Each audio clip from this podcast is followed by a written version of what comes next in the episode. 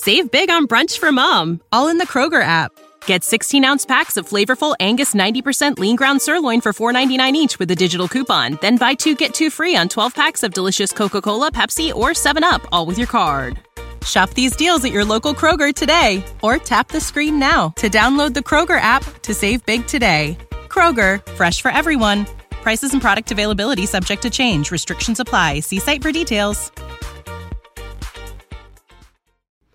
Ladies and gentlemen, thrilled to have you here for another epic debate. And want to let you know if it's your first time here at Modern Day Debate, we are a neutral platform hosting debates on science, religion, and politics. And also, given that we are neutral, we have no positions, no statements, nothing like it. We're purely a platform for people to make their case. And want to let you know, though, folks, no matter what walk of life you are from, we really do hope you feel welcome.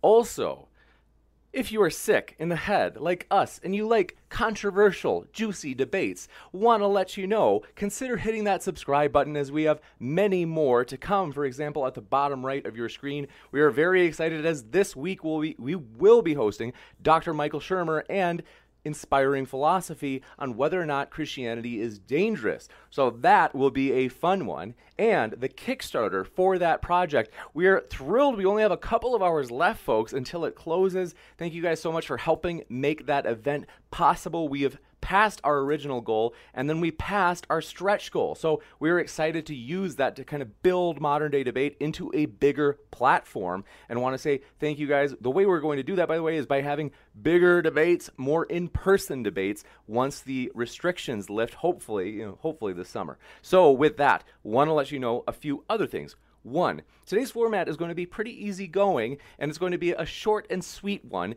in terms of the debate time. So it's going to be about 10 minutes from Alex, Dr. Malpass on your right, and then it'll be open conversation with both him and Dr. Rauser for about maybe an hour, and then maybe a little less than an hour, followed by Q&A. Also, one last channel housekeeping thing.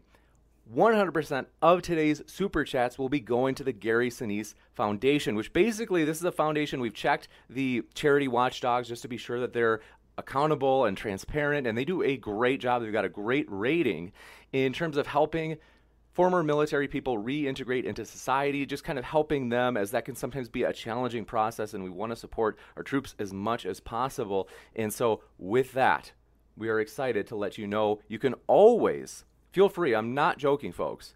I've only had one person ever take me up on it in like two years.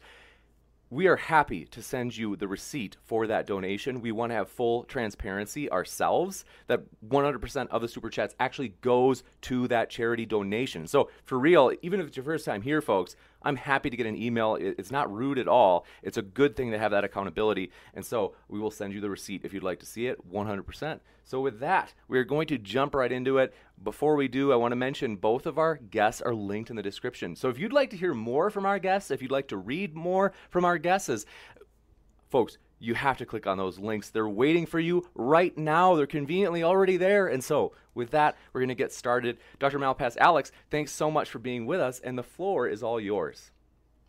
Okay, thanks very much. Um, I don't think I'll need 10 minutes to start this off, um, partly because I'm going to present exactly the same argument that I did last time I was on here. Um, so, we're going to be talking about the evidential argument from evil. Um, and I have what I call a modest version of that argument, and I'll skillfully share my screen right now. Uh, I totally know how Zoom works. Amazing, look at that. Um, right, so you can see that presumably. We, so this is we, this is my argument. We can't see it yet, actually. Uh, no, the screen share might not be. Oh, there now it's showing. Huh. Perfect. Cool. Okay, good. So this is my modest evidential argument. So, some quick definitions at the beginning. Uh, by S, I just mean some fact about suffering. So, doesn't really matter for purposes of explaining the argument what that is, but it could be, you know, whatever your favorite kind of example of suffering is for these types of discussions, just slot that in. Um, I is uh, the hypothesis of indifference. So that just means basically something like um, the kind of nature and context to moral agents, taking their widest sort of sense. um, is not the product of of a, of a mind, whether benevolent or um, or evil or whatever. It's just not the product of some mind that made it. And then uh, T is just the hypothesis of theism. And by theism here, I just mean you know, standard um, omni God, so all powerful, all good, all knowing creator of the universe. Um, and so, given those little definitions at the beginning, the argument is simply just the probability um, that that fact about suffering that you're thinking of um, would be true given um, the hypothesis of indifference is quite high. Um, premise two, the probability that that fact of suffering that you're thinking of would be true given theism is quite low. And that just means, you know, step three is just rephrasing steps one and two, really, just saying that the probability of suffering on indifference is higher than the probability of that suffering on theism. Um, and what that just means, by definition, really, is just that S is therefore evidence that favors indifference over theism. So it's evidence that um, should make you think that the, um, indifference is more likely than theism is. Um, a couple of words about this before we crack into the, before we see what Randall wants to say about this. Um, I think, well, there's there's a lot of different ways you can go about it, but why do you, why should you think that suffering is um, quite high on the hypothesis of indifference? Well, that's because there's no reason to think that um, if we're kind of the if we are kind of the product of an evolutionary process or something like that that's not designed with um, by some mind that has our interests at heart or something um, but there's no reason at all to think that there wouldn't be uh, all sorts of um, sufferings all over the place uh, famines and mistakes in nature you know, nobody's looking out for you there's you know you'd expect that type of thing to happen. It seems to me there's no reason to expect that everything would be cozy and like sweet and well set up for the life you'd expect sufferings to be there. Um, so it just means that it seems like it's quite quite likely that it would be the case. Um, we can obviously go into a lot more detail about that. That's just a sort of thumbnail. Um, but then, given theism, um, you would at least prima facie think that certain types of sufferings are not what you'd expect to see. Um, and you know, we're used to thinking about the kind of very strong way of putting this in the kind of logical problem of evil, where which is not the argument I'm making, but you know, there's an intuitive force behind thinking, well, look, if somebody's all all good, like perfectly good, um, and can do anything, and knows about suffering that they could intervene and prevent, then their goodness means that they would intervene in that, um, and that makes you think that well, they, there shouldn't be massively um, egregious kinds of suffering out there. There might be some, um, fair enough if it serves a purpose or whatever, but where it seems to be pointless and extreme and unnecessary, um, serving no real purpose, that really does seem like the sort of thing you wouldn't expect to see. And yet, if we just look around, uh, that sort of thing happens all over the place. People dying of starvation, animals ripping each other to bits, whatnot, over millions of years blah blah blah right so the world seems to be full of suffering and it seems to have no real purpose to it. it doesn't seem like it serves any noble end that we can discern and that just doesn't seem like the sort of thing we would see if, if theism was there and it does seem like the sort of thing we'd see if there was no um, intentional agent behind the whole scheme of things um, i just so i would also just say look i'm not um, i'm not like a super massive advocate for this argument I kind of like this argument and it's fun to talk about. Um, but it's not what I spend most, it's not certainly not where I spend my time um, in a kind of academic philosophy of religion sense working on. So this is kind of, for me, interesting. I don't have a lot staked on it.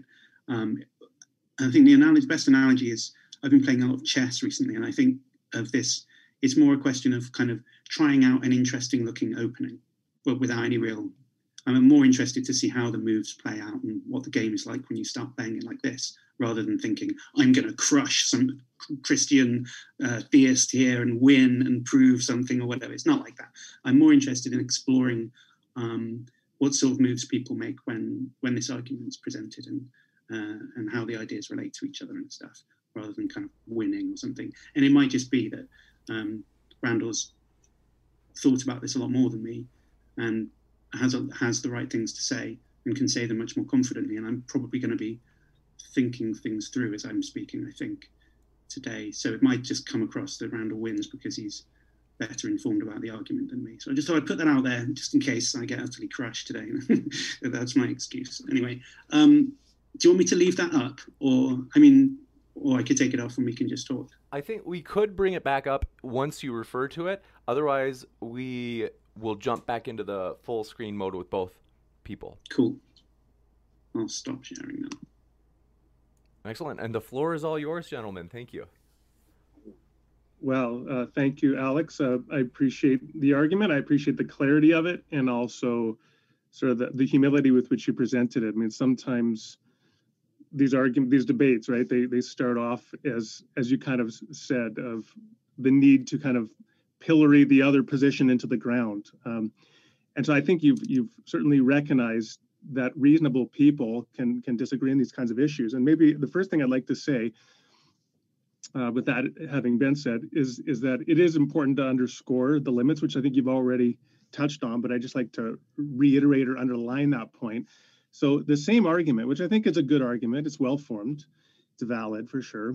Um, the same argument could be used, however, with any number of other apparent facts in the world that a person might believe they know.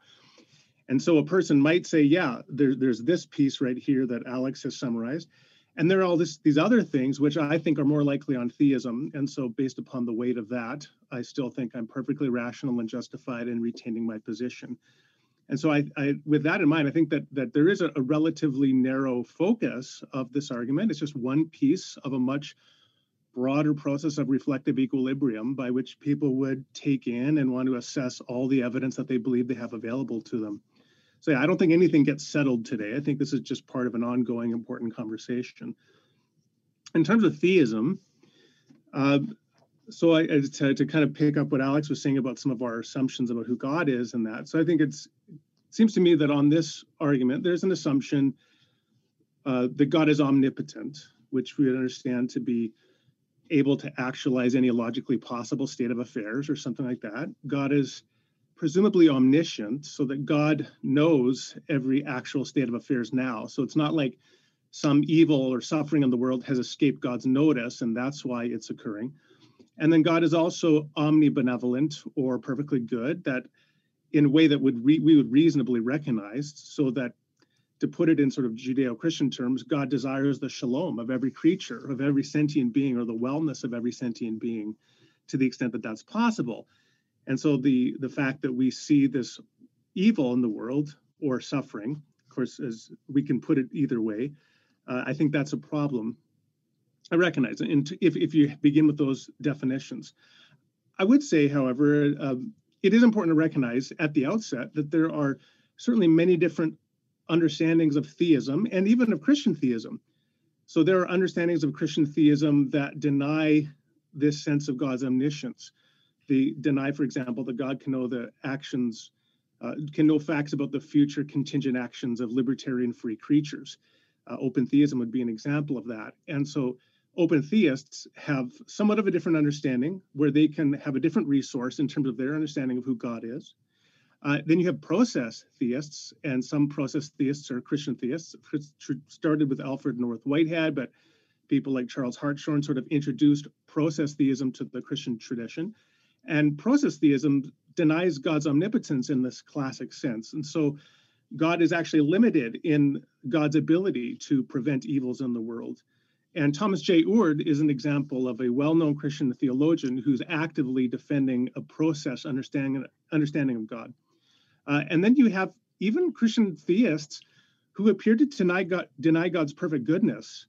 So an example is Mark Roncace. He's a Christian biblical scholar. He wrote a book called Raw Revelation, uh, not rah rah, but more like R A W, uh, talking about the sort of morally problematic dimensions of Scripture, of the Bible and part of his explanation is that God is morally imperfect and is sort of developing in his own understanding. Now, I've got uh, disagreements with all of those theologies. So I do want to align with sort of the classic omni attributes that I think do undergird this argument, but I also want to concede at the outset that even if a person did believe the weight of this argument was sufficiently strong to require some sort of revision in their belief, it wouldn't entail the abandonment of theism. It could very well entail the revision of their understanding of theism. So you revise some, uh, to some degree, your understanding of God's omniscience, His omnipotence, or your understanding of His perfect goodness, and still be a theist, having reconciled yourself to this distribution of evil in the world. So uh, I, I have a lot more to say for sure, but I just maybe I'll stop at that point and just ask if Alex has anything in reply. Um, well, that was a nice uh, explanation of yeah, and I, I mean I can I agree that the this is one piece of evidence that we're considering in isolation from the total data that we could be considering. But obviously, space permitting, we can't we can't consider everything all at the same time. So we're just considering this piece of evidence on its own. So it's like picking up one item from a crime scene and just having a conversation about that and not looking at the rest of the crime scene and just mm. working out whether that would be expected on different hypotheses or whatever. Um, and yeah, it's not like um, the argument's so modest in a way that it, it's sort of useless as a counter apologetic. It's not change anyone's mind or anything, right? That's not my goal. Um, but modest premises are easier to defend. I think that's the goal, really. Is it it's it sort of seems like something that's more reasonable. I mean, people generally take it that these really ambitious logical problems of evil are just too ambitious, and it's not feasible to to maintain them these days. In in the literature, it's more sort of interest in weaker arguments, a bit like this. Um, and it's interesting as well. Like, yeah, you could you could bite the bullet and just say, okay, that evidence does point in this direction, as you said, and um, but still be a theist. So that's all, all, that's good, and I agree with that. So I guess I'm curious to though now what what move you want to make. Right, I feel like I've you know king's pawn to d4. Now, what do you do now at this stage? Yeah. I like I like the the ongoing chess theme. I just watched Queen's Gambit on Netflix. Great show. Um, although I don't have a mind for chess myself. Well, let, let me respond like this and see what you think of this. So, um, all things being equal, you would expect a good driver to ensure that every child in the car wears a seatbelt. And I think that that's, and, and so the hypothesis then would be this to draw an analogy with your argument that if the driver is a good driver, then we should expect children to wear seatbelts. If the driver is not a good driver, all things being equal, we would expect the children not to wear seatbelts, or that that would count as evidence that the driver is not a good driver.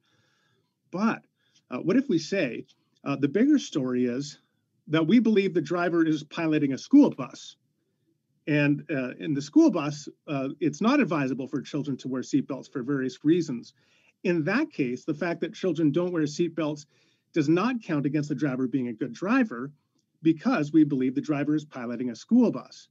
And so if we come then to theism, uh, part of the bigger story, I think, for many theists, certainly for many Christian theists, is, is that we, we do need to, to understand a little bit broader range of our data so that we have an accurate read on the, this information.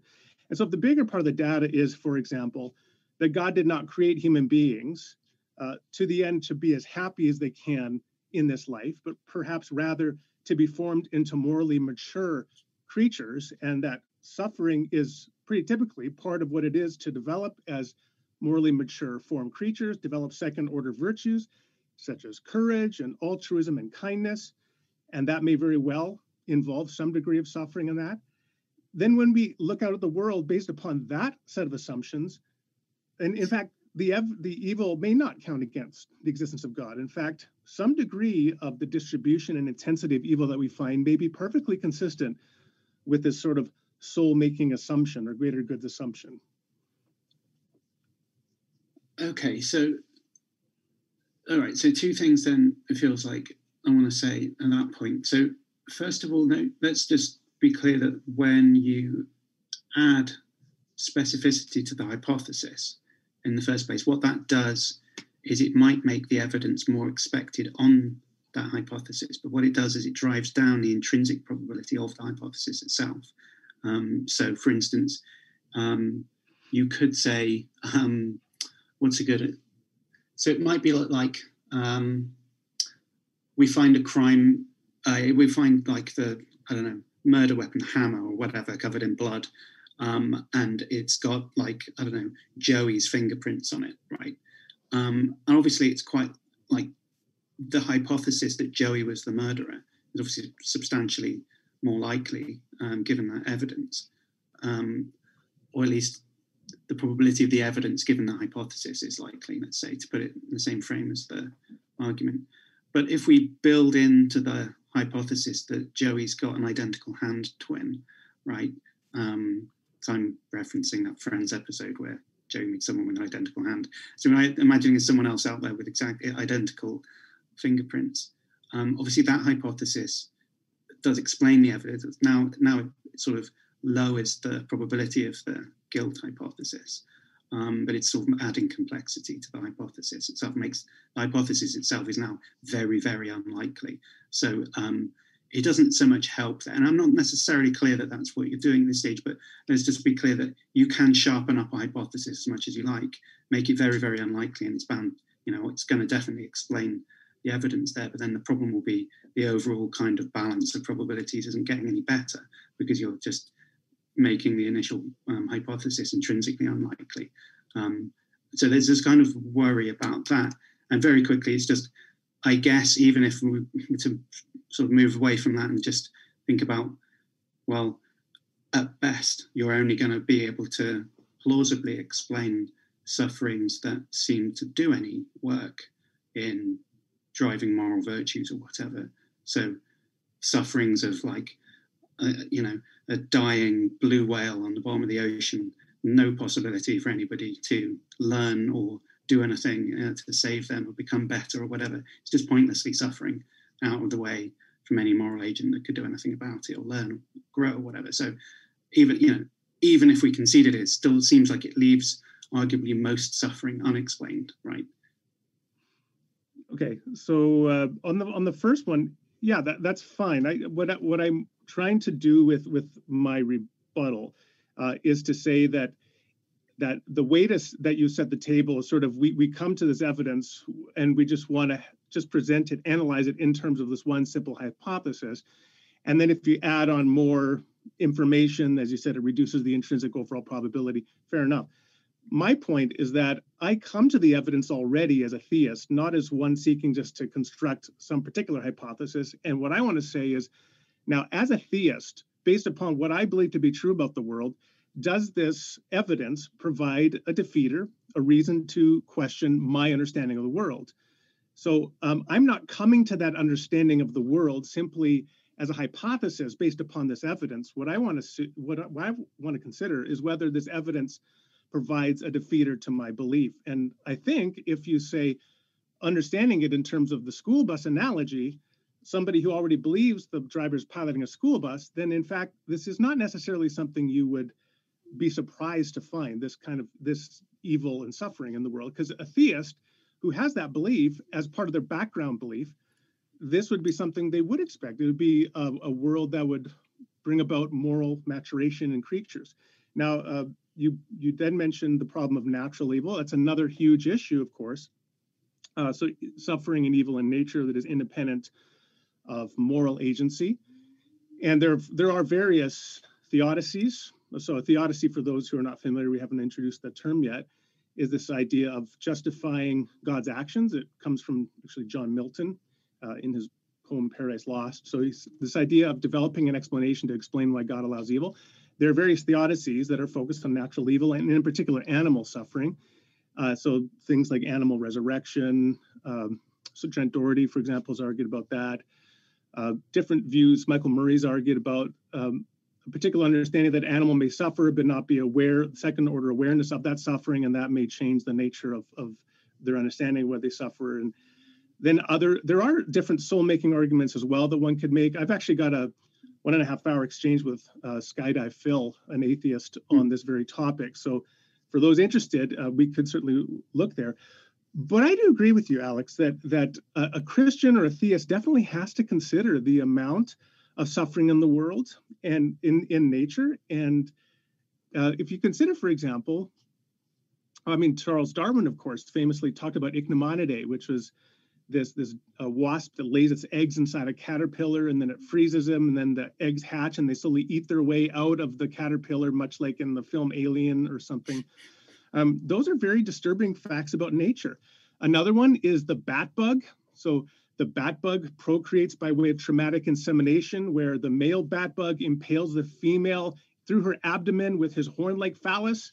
Uh, I mean, this is like all things being equal, this is not what you would expect. I mean, I'm willing to, to concede that in nature. So I think theists often, like when they argue uh, arguments from design and so on, that they, they're very much in danger of the confirmation bias, right? They only look for the beauty and design as they see it in nature and not for mm. the apparent disvalue of suffering and so on. So I, I recognize that's a, a, bigger issue. There are theodicies that certainly wrestle with that, but we should not be dismissive of those arguments. Now, you also said something. Um, uh, well, let me let me just turn it back to you there, and then then we could go back further. I'll, I'll talk later. No. Well, yeah, okay. So, I mean, it's interesting that the notion of like your kind of to me, my thought about this idea of well, may, maybe animals become resurrected or whatever. Well, various things seem implausible and kind of strange about that type of hypothesis. Just picking one because you referenced a bunch of different ideas there. Just to pick one that stood out to me when, when you ran through those. Um, again, that's that type of approach feels like what it's going to suffer from the fact that that's an intrinsically very unlikely hypothesis. I mean, unless there's any reason to think that in the first place, just saying, well, gee, maybe animals are resurrected or something. Um, if there's no reason to think that's true, um, and that seems intrinsically very unlikely on its face, then that doesn't do anything to increase the probability ratio we were looking at in the first place, right? At least it's not clear why I should think that that's moved the dial at all.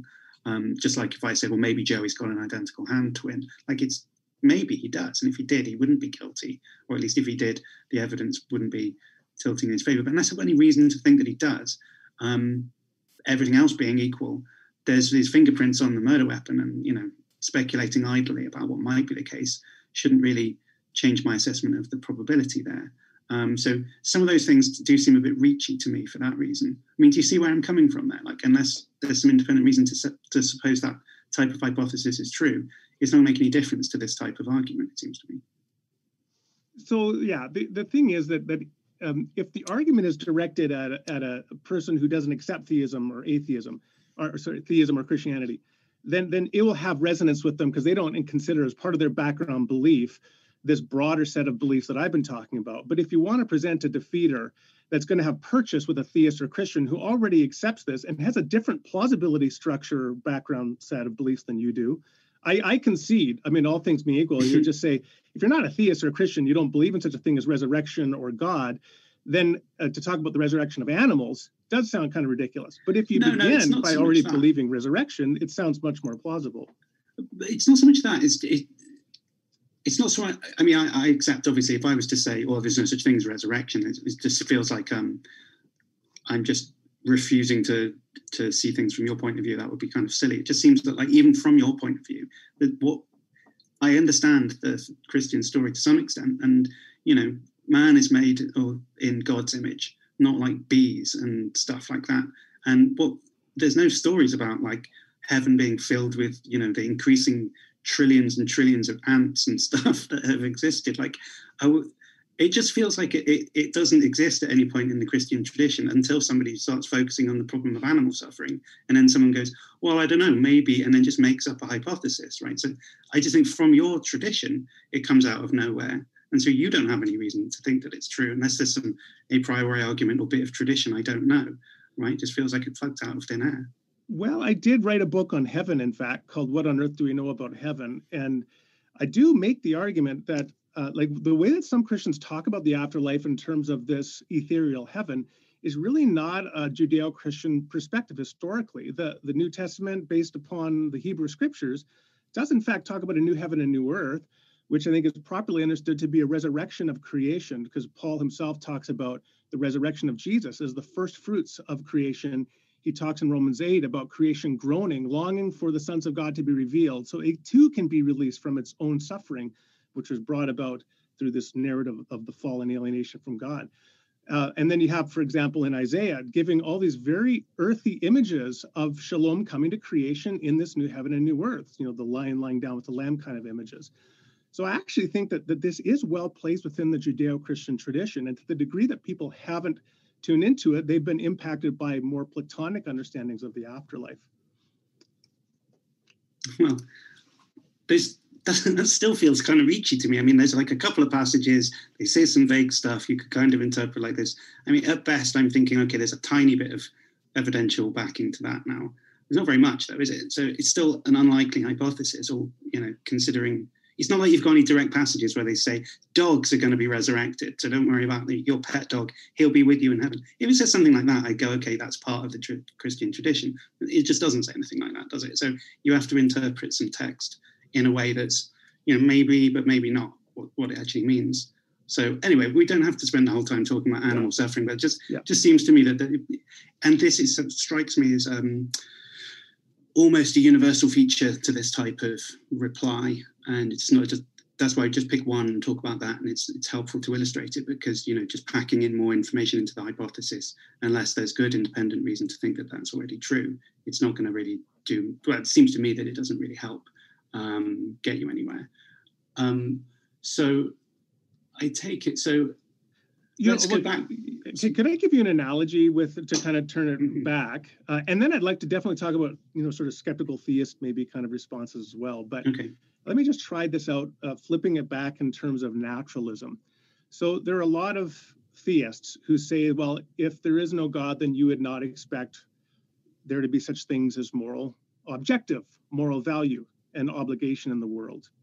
Um, and some atheists concede that, but others say, well, actually, for example, Eric Wielenberg, right? I mean, he could say, well, but I'm a moral Platonist and a naturalist. Mm-hmm. I believe those two things are can be reconciled. And if if that's my framework, then the fact that you want to talk about a sort of materialistic understanding and say uh, the existence of objective moral value is very implausible and or impossible, perhaps in a materialist or maybe a, a supervenient understanding of non-natural uh, properties. Uh, well, then yeah, that becomes problematic. But if you start off that Platonism is part of the package, then you're not going to be as deterred at all by the existence. In fact, you'd expect the existence of objective moral value. And it seems to me that that so it's not going to that kind of argument against objective moral value is not going to have purchase against a non-theist moral Platonist. And I'm just making the same point in mm. reverse. Yeah. Okay. So I mean, this that's right. So if we pack in more information into the um, hypothesis of indifference and turn it into naturalism, which it's it's not. I mean, it's deliberately wider than that. Um, then sure, you can make something that's that's awkward on for explaining well for explaining a different type of phenomenon. Right? We're talking about the existence of moral values rather than suffering. Um, I think actually, if we were to specify the hypothesis to be naturalism, suffering becomes even more expected. I guess and I'm not sure what the existence of Platonic objects does to the expectation value of suffering. Probably nothing, actually. Uh, so forget that. But um, no, no, I quite agree with you. Um, but the purpose of the argument isn't to show that naturalism is true. It's simply to show that um, this broad umbrella term of indifference is more likely than theism, and that includes naturalism, but it also includes some other hypotheses too. I mean, there may as well be ghosts and and all sorts as well, right? There can can be anything on indifference, just so much, just so long as it's not um, that reality is the product of a, an intelligence. That's basically all that it says. Um, and if that's more likely than theism, then the argument does does its job. Um, but you're quite right that you know there are arguments that are similar looking. I mean, the fine tuning argument is basically the closest parallel to this. It seems to me, where it's showing you that a theist um, explanation of the universe is more likely than than an indifferent one. Um, Okay, but let me. I'm, I'm not sure that I'm not sure that um, my point came through. Uh, okay, so let me just sure. briefly kind of re- repackage it. So let me say the equivalent of the indifference thesis here mm-hmm. is objective moral values thesis. And so then the, the theist argues objective moral values are more expected on theism than on atheism.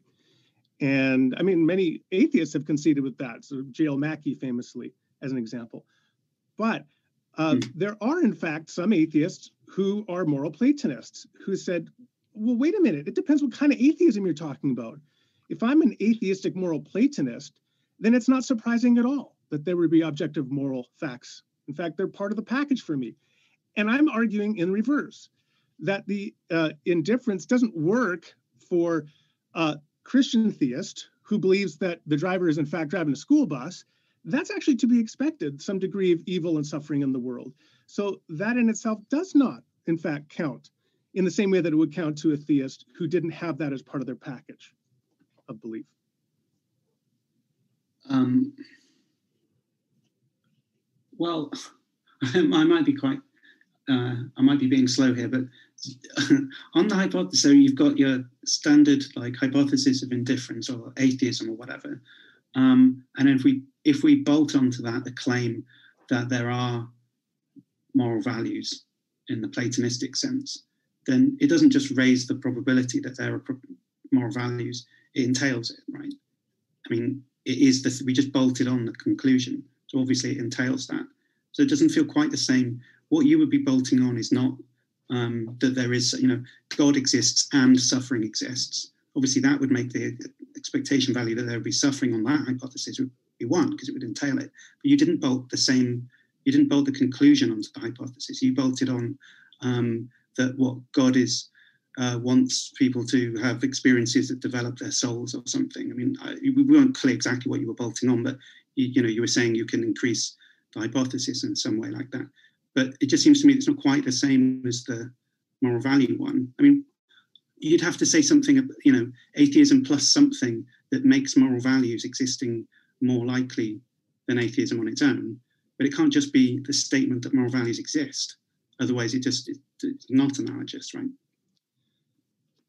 So I so I think so. We have uh, atheism and uh, an atheist who's also moral Platonist. We have. Yeah, but a, then doesn't that that's someone who just says atheism plus moral values exist as Platonic entities? Yeah, and, and so they're saying that you, your theist argument against me just doesn't apply to me because it only would apply to atheists who who don't accept moral platonism like maybe they're they could be agnostic for example about that and so if you have a theist who's sort of agnostic about the question well uh, about a you know that, that maybe I, I believe part of my package of belief is the greater good's moral maturation of creatures.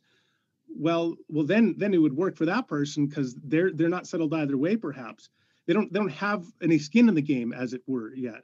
But if you want to present a defeater to a Christian who's already committed to the greater good's thesis, just as you want to present an argument um, to the atheist who's a moral Platonist, you can't go with with objective moral facts in that way.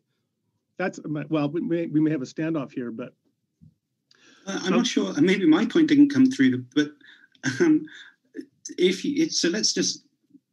What's your expectation value of S, some fact of suffering, on the hypothesis of just bare theism, right? And and let's say it's like kind of middling to low or something, right? And then you say, well, yeah, but now I'm bolting onto the theism hypothesis this idea about like soul making and he wants us to have these challenges that make us better people or whatever. Now that enriched theism hypothesis. Sure, suffering is more expected now than it was before you added in that extra bit of detail. Completely concede that. Yeah, sure, absolutely. Yeah. But the what you did to the so now we've got atheism.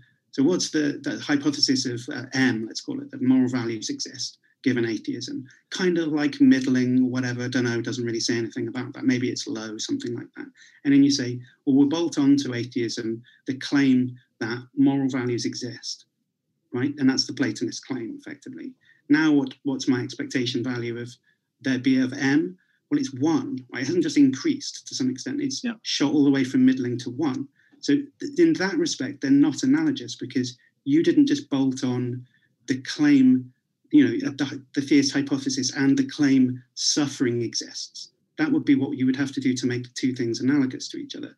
And that, that's all I was saying. Yeah, right? so, yeah. Um, so I, am I'm again, I, I, I, we are, I think, to some degree at least talking past one another. I am. Okay. I, I'm recognizing your argument works if, if for that for the modest aim for which you purposed it, with respect to the bare theism you're engaging with.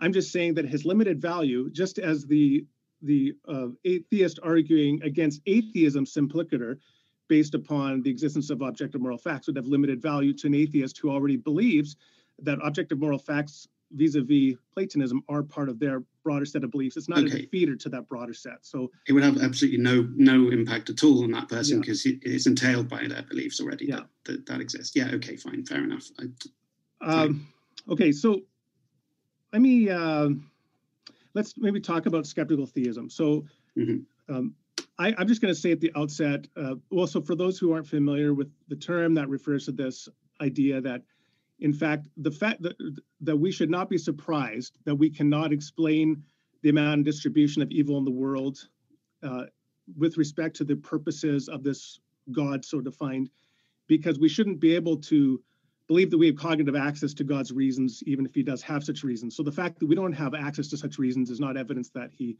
lacks such reasons or that such a being doesn't exist. Um, the first thing I would just want to say is um, I like the term cognitive closure much better than skeptical theism. Uh, I think that's a clearer term, skeptical theism.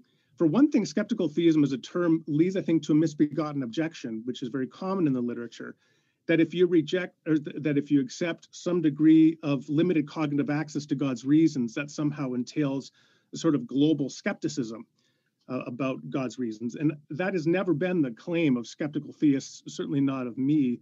So I prefer to talk about cognitive closure, which is just talk about our limited access to the full range of God's reasons for allowing evil. Uh, so what do you what do you think about about that response?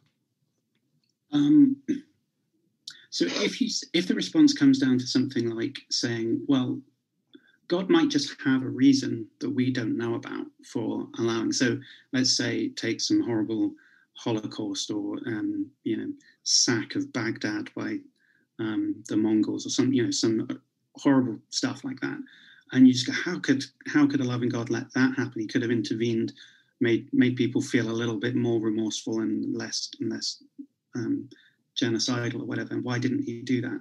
And then the response is, well, you know, hard to imagine why he would do that, but maybe he's got some reason, and we shouldn't, you know, and we shouldn't expect to know. Um, that he's got a reason if, if he has one. So um, it's, a, it's a kind of appeal to that maybe something is out there. Um, part of me thinks, well, I say Joey's fingerprints are on the murder weapon. Um, and you say, yeah, well, I mean, maybe there's an identical hand twin out there, and we shouldn't expect to know whether there's an identical hand twin out there or not. Um, so I'm just going to shrug my shoulders at it. It sort of feels a bit like the move seems a bit like that, right? I never watched Friends. I've got to cons- confess. I'm sure gonna... everybody watching has seen that episode. But anyway, yeah, sorry. I, I, was busy watching Seinfeld back in the 90s. But, okay. Uh, okay, so I, I, just think that that's a, a misleading analogy. Uh-huh. Uh, I, I, think that uh, here's a, here's a here's a different one. Um, let's say Joey begins his first year of a five-year apprenticeship with some master in whatever field he wants to learn about. And the first afternoon, that master asks him to do X, and that doesn't make any sense to him.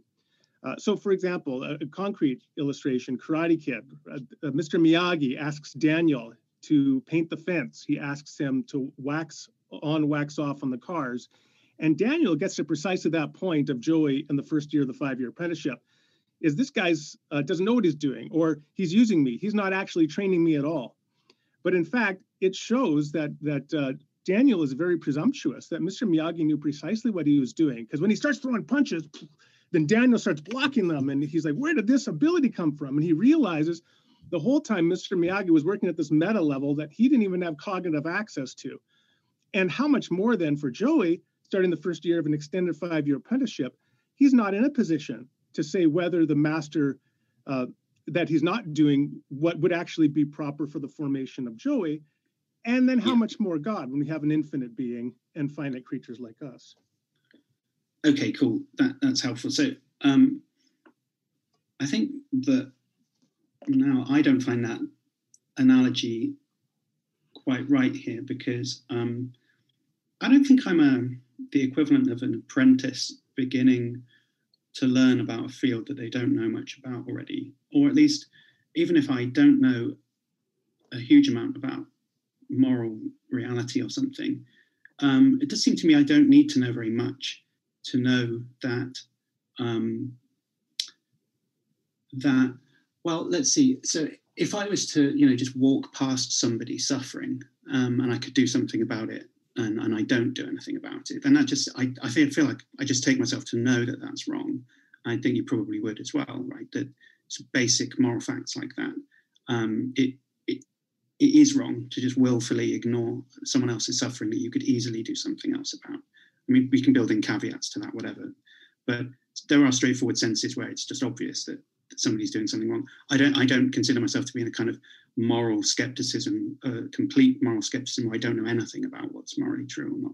Um, and it just seems like it, a moment's reflection, you could come up with some example of something where, um, uh, so for instance, I don't know, somebody who's just being tortured to death, that sort of stuff happens throughout history, pointlessly, like witch trials or whatever. People get tortured to death in horrendous ways. Um, and then the thought there would be, well, look, first of all, um, can it be right to let that sort of thing happen? I just feel like very, very unlikely that I'm so mistaken about morality that it could be right for someone to just let that happen. And secondly, you might say, well, there's some compensating good that comes from that, which God couldn't have got any other way apart from letting that person die. Um, now I feel, and this is sort of, I won't be able to do justice to this right now, but the thought would be there something like that it presupposes an indecent ledger, right, where you're weighing, um, you know, that, that no concept, that it's unfair and something sort of messed up about weighing somebody's intense suffering against other goods. So it's instrumental in bringing about something else, right? That that itself is a bad thing to do. Um, so, for instance, you know, this obvious uh, thing against uh, radical utilitarianism, where like, you know, homeless guy wanders into the ER room and he just happens to have five uh, organs that are needed for five different patients that are dying. I mean, you can't just kill the guy, club him over the back of the head, and cut him open, even if he would save five people's lives, because there's some things that like it's just wrong to do. Like that's the kind of utilitarian, uh, that's the deontological intuition there is that like even if it does boost utility and there's some consequences that would be good from doing it, it's just wrong to do certain things like that. And I think if you've got any inkling of intuition along those lines, you should find it very difficult to just accept that, well, gee, maybe there's some reason why God, you know, allows some little kid to be brutally tortured to death or whatever. Like, it, nothing could, how it wouldn't be good, even if that something good instrumentally came from that. That would still be a horrible thing for him to do. It would be bad, like from that little kid's point of view. Like, you know, it's it's just unconscionable to expect to, to think that that's just okay because and 300 years from now some good will be realized like i, I just I, I, deny i think i know enough about morality to know that like that's not good uh, it seems to me. And you have to be some kind of radical consequentialist to just suppose that you know people can be sacrificed you know millions of of years of animal sufferings and stuff just because it like brings about some future good or whatever. It just seems like a crazy consequentialist kind of conception here. Some things are just wrong right? And it doesn't matter what the consequences are. That's how I would look at it. Now, do you have sympathy for that type of view? I would have thought you you do. Yeah, but I, I, um, I'd like to have a more fulsome response in a moment. But I'd like to maybe push back on on one uh, point. So, are you saying that because it um, you you gave initially, I think, a very strong statement that if you see some person suffering, uh, this hold on a second, the sun's in my. okay, so if you see a person suffering, uh, then you sort of have this moral obligation to prevent it or something. Um, yeah. But but then you sort of you you, you mentioned well uh, there could be further caveats, and you're right there could be further caveats. So there I think we can both agree that there are instances where human beings can recognize that that we ought not prevent some certain suffering in our vicinity that we could prevent because of some greater good. Now, um, so I think we we we hopefully can agree that there are at least some instances of suffering that we can recognize we are even morally justified to allow. The next question is, well, then presumably God does as well. So then the question is, at what reason does your intuition kick in and say, but not this one? This one's somehow over the threshold for an infinite being. Um, yeah, okay, I see where that objection's going, and I feel like I obviously I'm not going to give a cut-off point where it's like 15 units of pain yeah. and then it's yeah. not enough or whatever. But like, I think it seems like it shouldn't be that controversial to say wherever the limit is, it, surely it's below a Holocaust or something, right? Like, I don't have to set a cutoff point to know that it's got to be below there, and yet that thing happened. So it doesn't feel to me like too difficult an objection to respond to there. Okay. Maybe I've missed your point of your objection. No, no, no. That yeah, you're saying I don't know have I don't have to know when the sun went below the horizon to know the stars are out. Yeah. Uh, let me let me give you uh, an, an, illustration, concrete illustration, uh, for maybe some reflection. So this came from uh, March 2015 on 60 Minutes. I was watching it, uh, the story called "Coming Home" about soldiers returning from the battlefield. One particular soldier lost his leg to an IED in either Afghanistan or, or Iraq.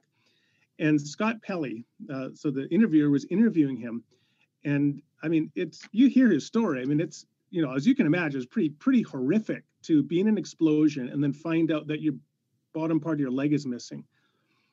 And then the rehab, right? And then the the ongoing pain, the phantom limb syndrome, and all the other things.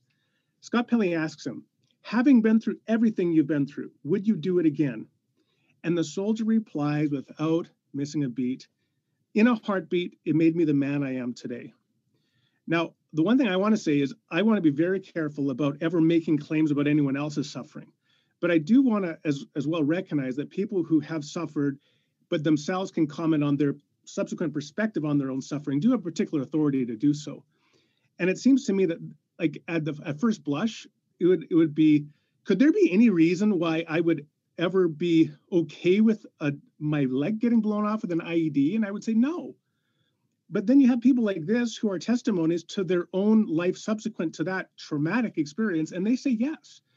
And it just suggests to me a general caution about our ability to reason in these kinds of situations. Okay, so I want to issue a cautionary note on that tale too, because um, I think we have a tendency to rationalize our current situation post hoc and mm-hmm. make the, you know, it, it, there's kind of um, tendency to make the best out of the situation that we're in. But I don't think that's particularly rational. I think that's just kind of like a good thing for survival and happiness and whatnot that we do that. But it, and it's probably best that we're not completely rational about our own evaluations of our own settings, right?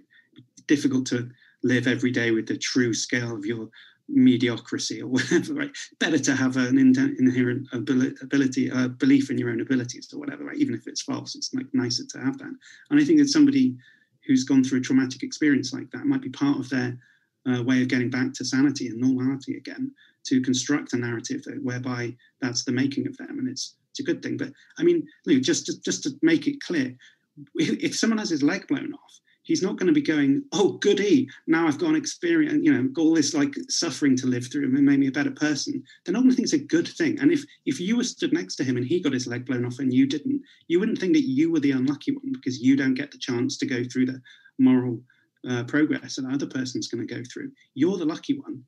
And, and then you're trying to tell me that like there actually is an objective sense in which he's the lucky one and you're the unlucky one. It just feels I just think that's wrong. I think you've just confused somebody's post hoc rationalization about how they've managed to live through a trauma with and, and blown it out of all proportion as if that's actually the, a stroke of good luck that that bad thing happened to them and actually objectively it's a bad thing that happened to them and it's, it's just kind of nice that they've made the best of it and told themselves a story that helps them live that seems much more plausible to me so i have two things first of all i agree it's a bad thing right the the idea is not that these are in and of themselves good things there are bad things allowed for a greater good. And so we do want to keep that distinction in mind.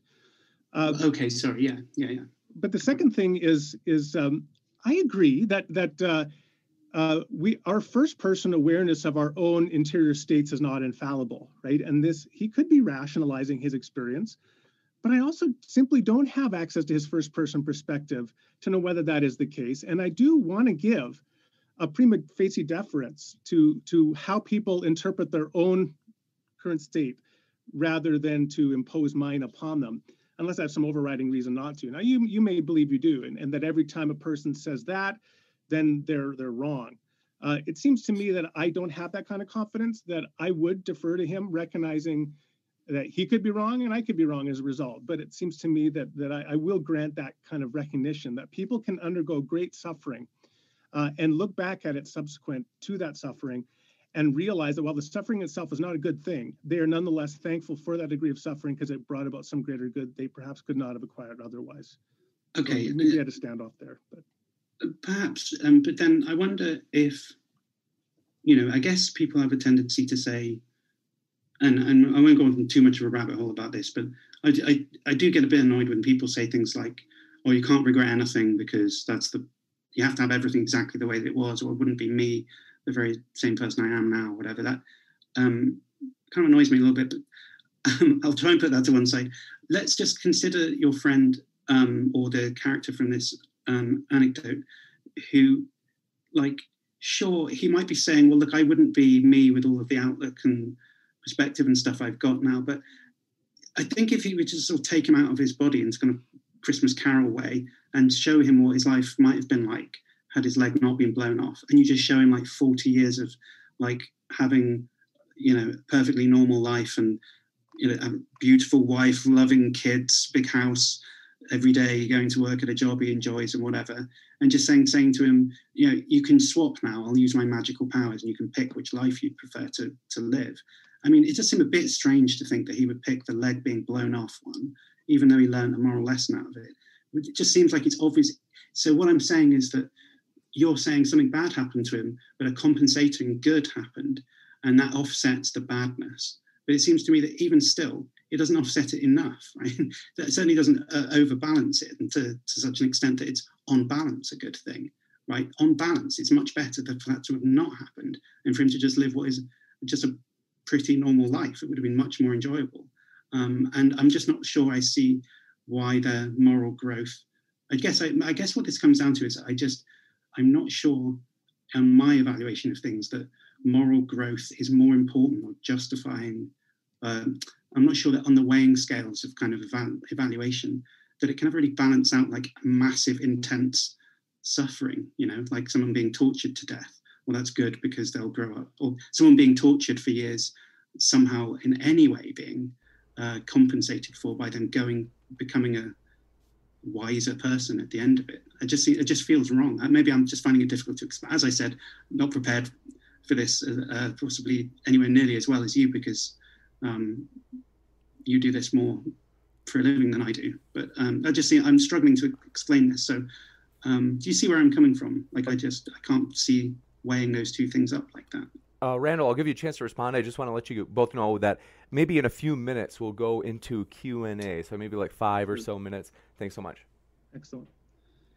I, I mean, look, we're we're both dealing. Everybody here is dealing with intuitions, right? And, mm-hmm. and that's an inevitable part. That uh, Eleonore Stump has a nice statement in one of her essays about issues like this. That we really uh, we're really formed by paradigm instances of of experience and reflection that really then inform just the way the world seems to us. And it seems to me that that people will find themselves on a full range on the scale as to what seems plausible for them that God could allow.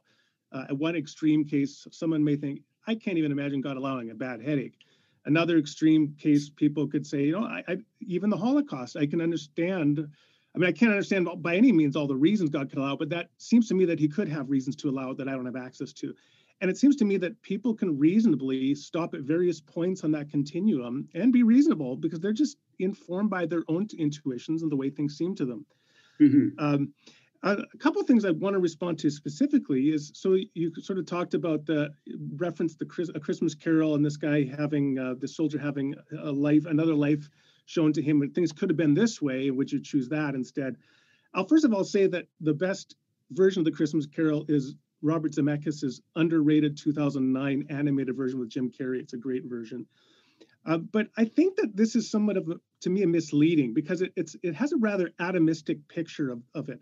My claim is not simply that uh, this individual um, that that the reasons why God would allow his suffering is so that it could make him the man he is today.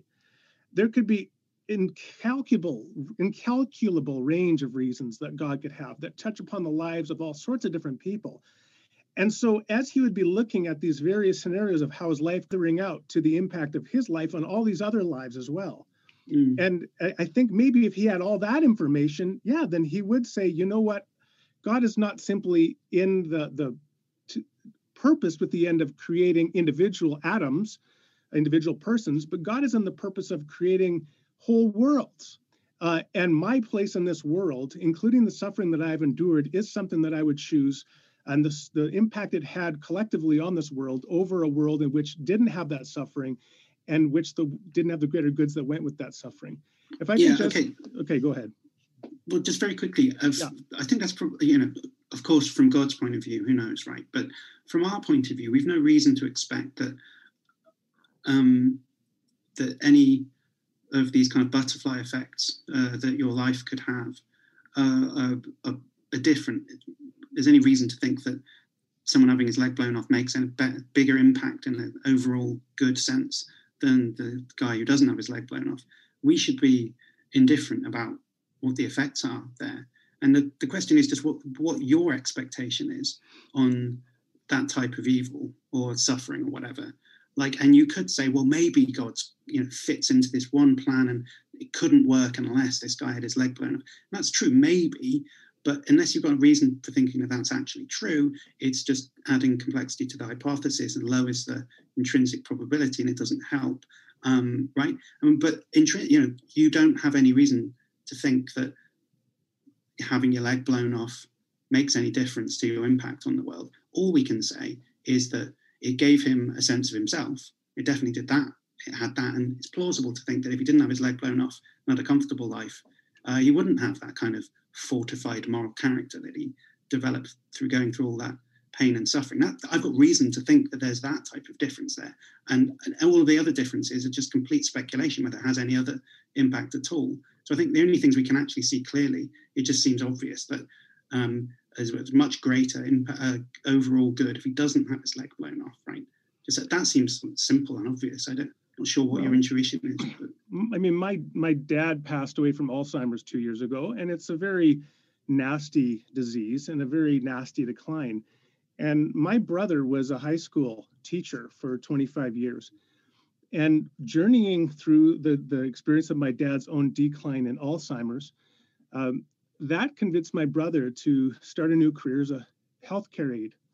And so he now works with dementia patients as a result of that. And I believe that my brother's own moral formation is one small bit of the story of my father's cognitive decline. That my father's cognitive decline, some of the explanation for it is the moral formational impact it had upon my brother, upon myself, upon my mother, and upon countless other people.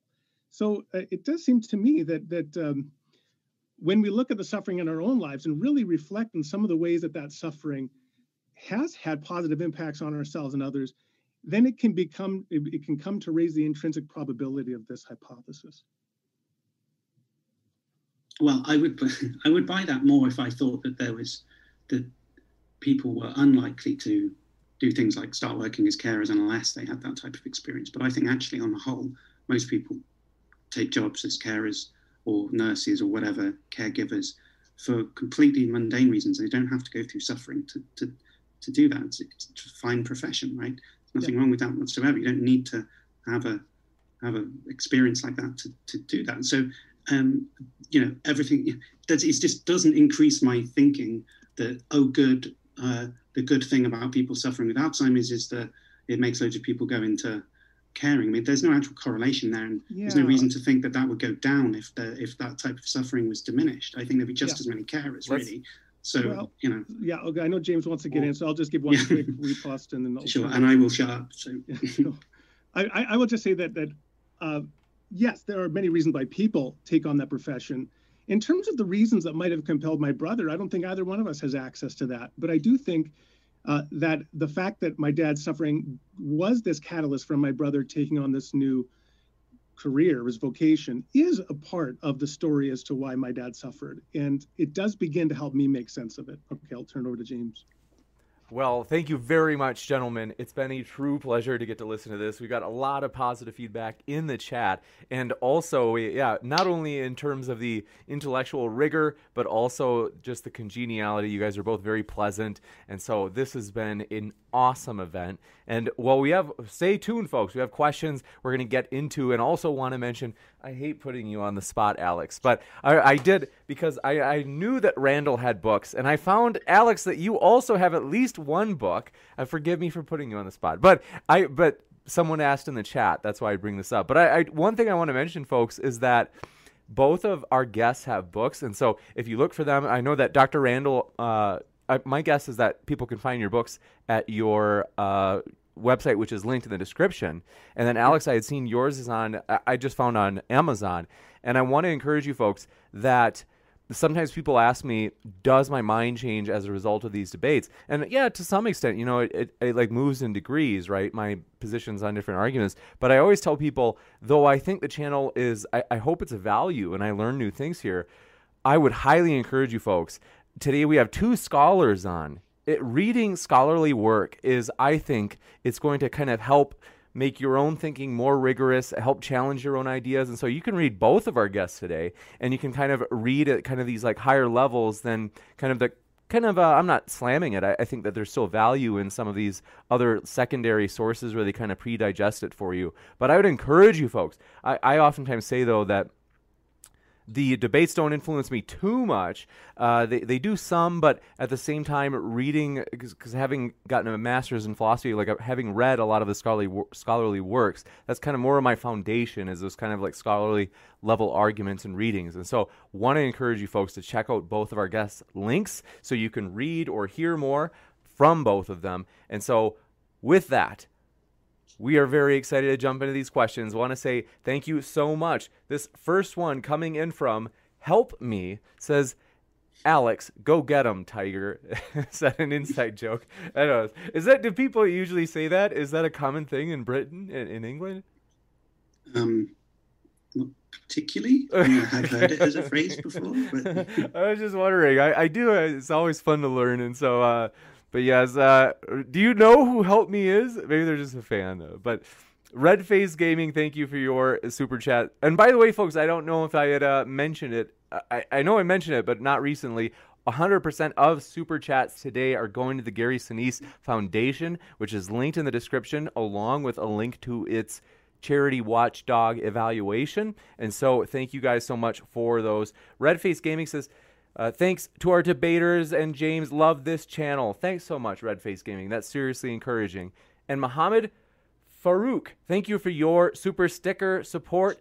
I'm surprised it was people. I think were like totally zoom, uh, kind of like focused. We don't have too many questions. We have. Let's see. Ralph Ellis says, "Does Dr. Rauser understand that his position seems to violate Occam's razor in uh, in a su- superfluous, extraneous way?" that in the end doesn't support his position. So Occam's razor do not multiply entities beyond necessity. Simpler explanation is the preferred one. Uh, but here, I think that this does kind of get back to one of our of our standoffs, perhaps, or dis- disagreements. Uh, so I, I, did concede that Alex's argument works in terms of, um, uh, first of all, its modest uh, goal, and if you just have just bare theism in terms of these three omni attributes. But if part of your belief system includes this broader spectrum about soul making, et cetera, in the world, uh, then in terms of a defeater, this does not pr- really provide a defeater to that because it's like the school bus analogy. You do expect it. If, if I was adding these additional hypotheses and to just explain the existence of evil, then it, it falls to Occam's razor. You don't need it. But I'm not adding this to explain the existence of evil. I'm just, this is already part of my background belief. And I'm saying, given this background belief, it, it, I don't think it's a, a, particularly strong objection. Gotcha. Thank just, very... um, just ask a question about that. I mean, is it, is it actually part of your background belief that animals are resurrected? Is that actually part of your background beliefs? Uh, no, well, part of I don't have a conviction about that. Part of my background belief is that that they're well, I mean, I do to have a discussion about animal resurrection in my in my book on heaven, but part of my background belief is certainly the skeptical theist response mm-hmm. to animal suffering, and so an openness to these various hypotheses with respect to animals. So it's like you can um, where you actually do have commit because presumably when sorry James, I'll shut up in a second, but where you do have a, a, piece of background beliefs that's relevant, then there'll be some um, reason that you already hold that so there'll be some, it does explanatory work or it's got some like argument and evidence or something that makes you, uh, so so it kind of pays for itself somehow. That would be okay too. But what if we're just sort of, um, if if I then bring up a different aspect and say, well, what about animal suffering? And you don't actually have a belief about that, um, then you fall into the problem I was talking about before, where you would just be adding complexity to the hypothesis, but without um, any intrinsic gain in probability, actually a loss in intrinsic probability, and then it balances out and it doesn't actually help you. So I think that, you know, it's okay if you had a, a background beliefs that were well justified in a massive range of theodicies or whatever, and fight, you, you, you, know, then we would be talking about what the justifications were. But um, yeah, anyway, sorry, I'll shut up now. No worries. We can give you the last word, Randall, a short and pithy one, and then we'll jump into the next one. I know that that's that's fair enough. I uh, I think it it does come down to, are you kind of adding this in, or is this already part of your background belief? I, will just say I am. I mean, having read Dougherty and thought about this myself, and having argued uh, this idea of the resurrection of creation, new heavens and new earth, I'm very sympathetic with the view.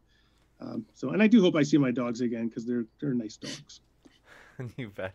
Thank you very much for your super chat from Ian Chen. Says, no question, just to say, love modern day debate. Well, thank you, Ian, for your support. That means a lot. It really does. General Balzac, thank you for your super chat support. Appreciate it. I didn't see a question attached. If you want to add one, let me know in a normal chat, and I'm happy to read it as a super chat. Otherwise, thanks for your support toward the charity. And Lab Lover Chris, thanks for your super chat. Says so glad super chats. Uh, thanks so much. Uh, they said so glad that they're going to charity, and our pleasure. And thank you to the debaters for helping make this possible. The debaters are the lifeblood of the channel, folks, so we appreciate them so much. And one quick reminder I, I, I think that this is something I could improve on, folks, is we want to, I, I ought to communicate this as often as possible. That we always want to encourage you to attack the arguments and uh, rather than the person. As sometimes I know it gets heated. Uh, heated. It's inevitable as a debate channel that it may get heated sometimes. But uh, and you know we don't freak out about it being heated. But we do want to ask you to nonetheless focus back onto the arguments. Zach Brannigan, thank you for your super chat. Said for both. Isn't it possible to reverse any justification for a perfectly good God be a justification, or I'm sorry, let me read that again because I, I, butchered it a bit. They, they said for, for both speakers, isn't it possible to reverse any justification for a perfectly good God to be a justification for a perfect, perfectly evil God? You want to say something about that? Uh, so I'm sure Stephen Law likes this question. so there's kind of the evil God argument. I mean, I would say that um, uh, the experience, uh, our experience of the world, is consistent with any range of hypotheses, including the hypothesis that there's this maximally malevolent being that's just toying with us, is going to subject us to an eternity of suffering. But um, that doesn't mean that I have any reason to find that to be a particularly plausible one, nor does Alex. So I'm not troubled by the fact that there could be, in principle, some maximally malevolent being. I believe um, the God that I understand exists. So, so I'm not, yeah, I'm not concerned with that. Now, I, I guess where you could kind of tie it more directly into this conversation is by arguing in terms of the skeptical theist response that, yeah, but but God could have these reasons so unknown to us that in fact that which we now think to be good is evil and evil is good and God's just playing with us or something like that. Um, I wouldn't find that compelling as an argument either. I touched upon some of those issues, but but yeah, I'll just leave it at that and turn it over to Alex. Well, um, I think that there's a sort of asymmetry because because you might think, well, can't you just say all evil in the world is? Um, well, so just reverse my argument. So um, the probability of this suffering um, on the evil God hypothesis um, is quite high, right? Fair enough. Um, isn't it higher on the evil God hypothesis than on uh, the indifference hypothesis? Because if it is, then evil or suffering is actually evidence for the evil God over uh, indifference, right? So kind of an argument for theism in a way, an argument for like you know bad theism or something like evil God theism. Um, you might think that, but I'm actually kind of sympathetic to the thought that there's, there's not quite as much suffering as you would expect uh, if there was an omnipotent, omnipotent God who who wanted nothing more than that.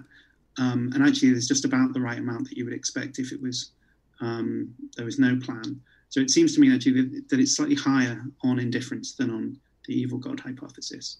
It, it, there's, there's, certainly more than you'd expect on the perfect being hypothesis, but not quite as much as you'd expect from per, imperfect or morally. What's the, what am I trying to say there? But perfectly evil God hypothesis. Well, since we don't have a, to- a ton of questions, if I can just offer a brief rejoinder mm. on behalf of the evil god. so, so uh, of course, in psychology, we know about this concept of the contrast effect, which is where your your experience of a particular state is heightened by the contrast with another state. So, for example, uh, if you were outside for a while, it's really cold, you step into the house, it feels really warm because of the contrast with the outside. But if you've been in the house all day, it doesn't feel really warm.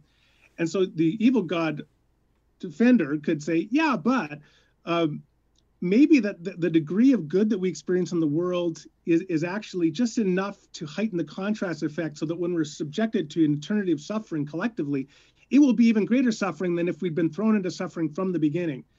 Mm-hmm. And it, by my point of raising that is not to defend the evil God hypothesis, but really just to suggest how limited we all are in kind of reasoning to any magisterial conclusion based upon the ratio of suffering and uh, happiness or joy in the world. You got it. We, let me just double check that we have gotten all the questions. Want to say we appreciate all of your questions, folks.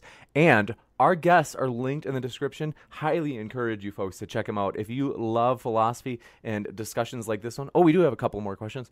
I would highly encourage you. My guess is you probably love reading it as well or listening to other YouTube channels on it. I know I have linked Dr. Alex, Dr. Alex's uh, link, YouTube channel in the description, and then Dr. Randall Rauser's personal website in the description as well. Converse Contender, thank you for your question, says it doesn't seem right to judge God from human normative standards, like everything in existence is derivative from God on that model. Alex, what are your thoughts? Um, they asked. Right. So I guess I'm not. Well, okay. So what you could say is it's not. You can't make any assessment about God at all um, because it's ineffable and his standards are beyond our comprehension whatsoever. Um, and that would be fine, but then it's then it becomes a hypothesis that generates no expectation value in particular about anything, um, and so it still feels like all I need is um, that uh, the suffering's more likely, more than fifty percent, say, on um, indifference, and it's just um, there's you can't say anything about what it, what that probability is on a complete ineffability kind of God hypothesis. And it still seems to me like my argument probably would run anyway. Um, right? Like uh, if you can't say anything about the probability, but I can say it's quite high, I think I'm still entitled to conclude with um, the hypothesis that makes it high. Um, maybe you don't mean in quite such an extent that you can't say anything about um, about that. Maybe it's just worth pointing out. I'm not really trying to judge God um, I'm really just trying to talk about like what our expectations should be given a certain hypothesis, and um, that doesn't seem to be anything wrong with that. I'm not.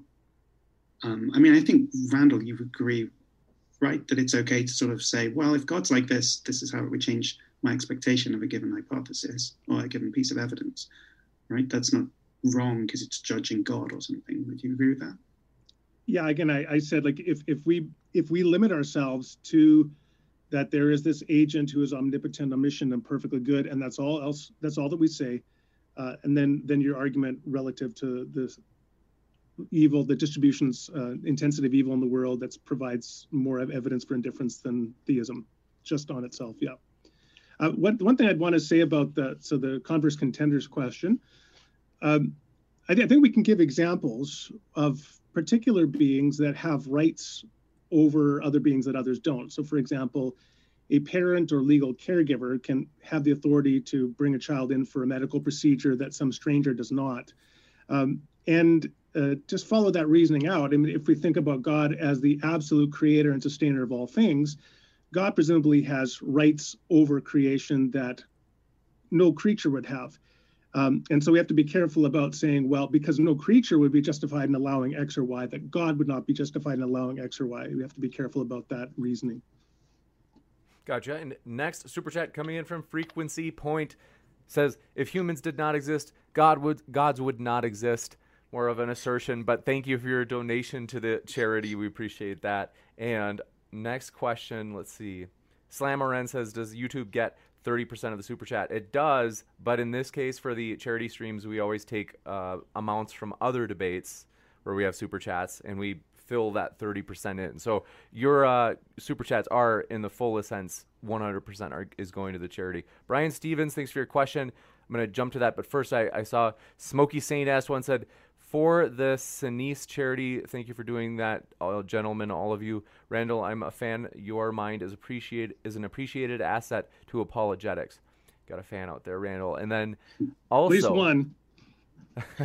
oh, that's, yeah, that's uh, and it, we've uh, let's see. Oh, sorry, Brian Stevens, I almost missed it. So they said, question: If someone tells a story for years as truth and then finds out this story was a satirical story, would it be moral to continue to tell it as truth?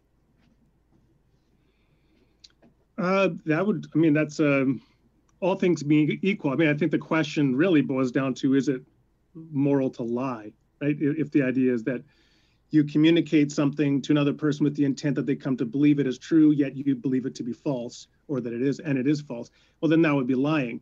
And so there are more there are cases where it's morally sufficient reason to lie. I think if you're hiding Jews in the basement and the Nazis knock on your door, then you are justified in lying to them.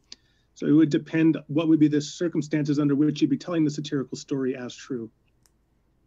You got it. And with that, want to say. Thanks everybody. We're going to wrap up. We will i promise we'll try to go longer next time. We do want to respect the time of our debaters and also all of you as i'm sure you've got plenty to do today or maybe tonight if you're watching from far away. We hope that you have a great rest of your day or night. We appreciate you tuning in to watch no matter what walk of life you're from. And one final reminder our guests are linked in the description so it doesn't have to end here. And so with that Thank you, gentlemen. It's been a true pleasure to have you, Randall and Alex.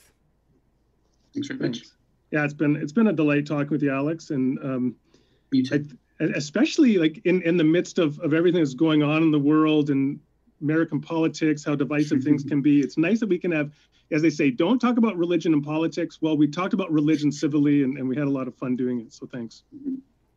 Mm-hmm. 100%. This has been excellent. And so thank you guys. And I will be back in about 58. I'll say about 58 seconds to do a post credit scene, giving you guys updates on the channel, stuff like that. Slam RN, thanks for your last super chat. Said for Gary Sinise. Appreciate that, Slam RN. And so, with that, thank you all. And as mentioned, I'll be right back in just a moment, folks. Thanks so much. Save big on brunch for mom, all in the Kroger app.